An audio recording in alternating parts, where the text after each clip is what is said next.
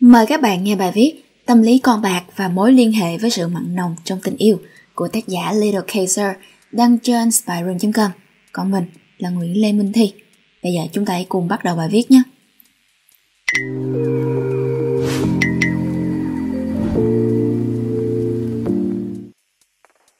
Matt Robinson là một nhà tâm lý học chuyên nghiên cứu các chứng nghiện ngập trong suốt 15 năm qua. Ông đã cất công tìm hiểu bộ não người để xem điều gì khiến cờ bạc thôi thúc người ta đến vậy. Từ các nghiên cứu của mình, ông đã phát hiện rất nhiều sự thật bị cố tình giấu giếm về cách thiết kế các trò chơi. Và những kỹ thuật ấy tác động lên cả những người chơi bạc thông thường và những con nghiện cờ bạc. Và thật trùng hợp, hiệu ứng mang tên con bạc này không chỉ ứng dụng trong hoạt động kinh doanh của nhà cái mà còn mang tính thực nghiệm rất cao trong tình yêu đôi lứa. 1. Tính may rủi tạo nên sự hấp dẫn và kích thích não bộ. Một trong những điểm nhấn của cờ bạc là tính may rủi của nó. Bạn không thể biết trước sẽ thắng hay thua bao nhiêu tiền và tỷ lệ chiến thắng là bao nhiêu. Chính sự không rõ ràng ấy đóng vai trò quan trọng trong việc tạo ra sự hấp dẫn của cờ bạc.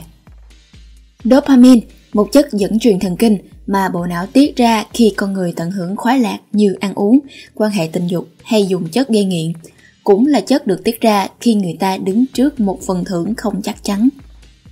Trên thực tế, lượng dopamine tiết ra tăng lên đặc biệt vào khoảnh khắc ngay trước lúc phân định thắng thua. Hiệu ứng mang tính dự đoán này có thể giải thích tại sao mức dopamine tiết ra cũng tương tự với mức độ máu me và độ nghiện cờ bạc của một cá nhân. Có thể nó cũng đóng vai trò trong việc tăng cường hành vi chấp nhận rủi ro, hay nói cách khác là tăng độ liều khi đánh bạc. Các nghiên cứu khoa học cũng đã chỉ ra rằng khi đánh bạc, dopamine được tiết ra tại cùng các vùng não bộ với khi nghiện chất kích thích. Trên thực tế, tương tự như ma túy, liên tục tiếp xúc với cờ bạc và những phần thưởng may rủi sẽ tạo ra những thay đổi vĩnh viễn trong não bộ. Các khu vực xuất hiện những thay đổi này tương tự như với những cá nhân mắc chứng nghiện ma túy trở nên cực kỳ nhạy cảm.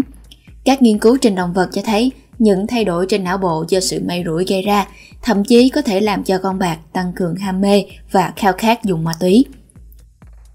Liên tục tiếp xúc với bài bạc và sự may rủi, thậm chí có thể thay đổi thái độ của bạn với việc thắng và thua.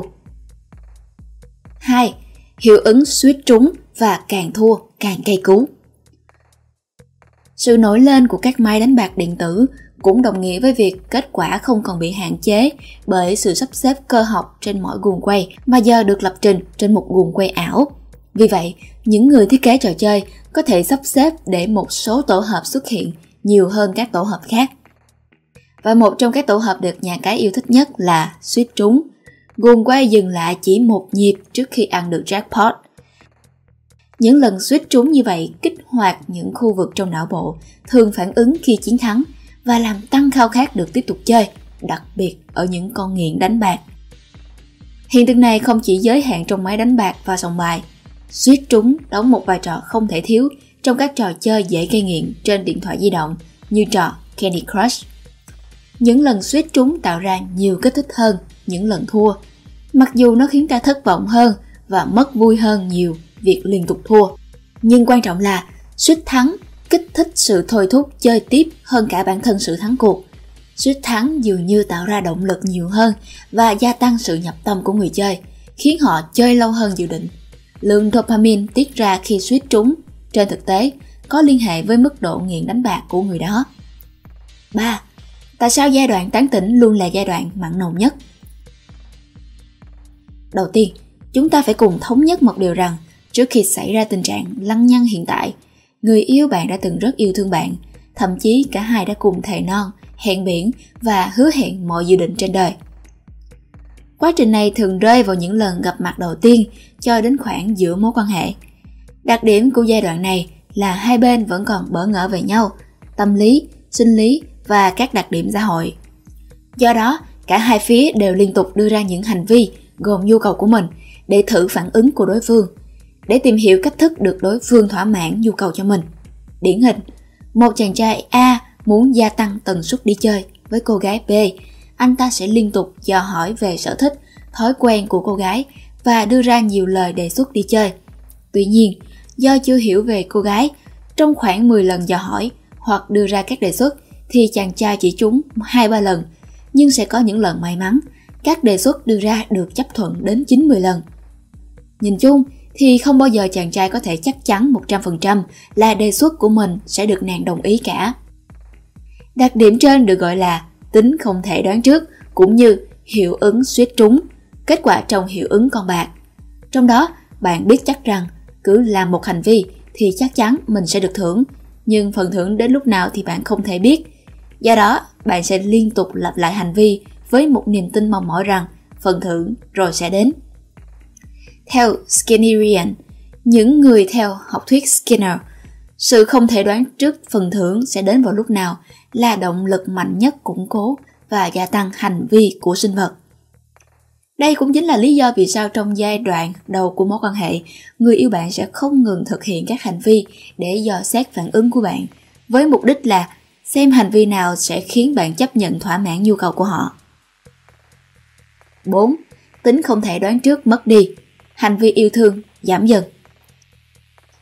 Sau một thời gian yêu nhất định, người yêu bạn và bạn lúc này đều đã tích lũy được một kho hành vi nhất định để kiểm soát phản ứng của nhau.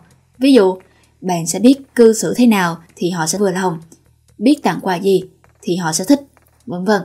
Biết rất nhiều. Lúc này, người yêu bạn sẽ giảm dần các cử chỉ yêu thương bởi vì tính không thể đoán trước được phần thưởng, cũng chính là sự thỏa mãn nhu cầu đã không còn. Do đó, động lực hành vi biến mất dần.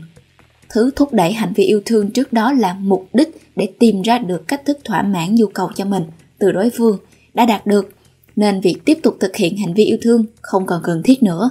Đây chính là lý do đầu tiên khiến người yêu bạn chán bạn và bắt đầu trăng hoa. Lý do thứ hai là khi các nhu cầu của người yêu bạn đã được thỏa mãn ở mức tương đối đầy đủ về tình cảm, thể xác hoặc xã hội, họ sẽ tiếp tục mong muốn được thỏa mãn nhu cầu ở mức cao hơn. Đây là bản năng sinh tồn của bất cứ loài động vật nào. Và với việc họ đã thành công trong việc chinh phục bạn, điều mà khiến bạn thỏa mãn nhu cầu cho họ họ sẽ tiếp tục dùng các phương pháp trước đó đã áp dụng với bạn để áp dụng ở những mối tình mới. 5. Tính không thể đoán trước một lần nữa lại xuất hiện, cử chỉ yêu thương chuyển hướng sang một đối tượng mới. Như những gì đã lý giải ở trên, người yêu của bạn sẽ tiếp tục thực hiện những hành vi yêu thương để tìm cách thức thỏa mãn nhu cầu cho bản thân một lần nữa ở một đối tượng khác. Và bạn nên nhớ, động lực hành vi yêu thương ở đây luôn là tìm cách thức tối ưu nhất để đáp ứng nhu cầu cho bản thân nhiều nhất. Luận điểm này sẽ quyết định phương pháp giải quyết cho vấn đề. Kết Để giữ tình yêu luôn mặn nồng và đối phương đổ gục, bạn hãy biến họ trở thành những con bạc. Còn bạn hãy tự biến bản thân thành chủ sới bạc. Hy vọng các bạn sẽ thích video lần này. Đừng quên like, share và subscribe ủng hộ chúng mình. Và nếu các bạn thích những nội dung như trên thì hãy đăng nhập vào spiral.com để tìm đọc thêm. Mình là Nguyễn Lê Minh Thi. Xin chào và hẹn gặp lại các bạn trong những video tiếp theo.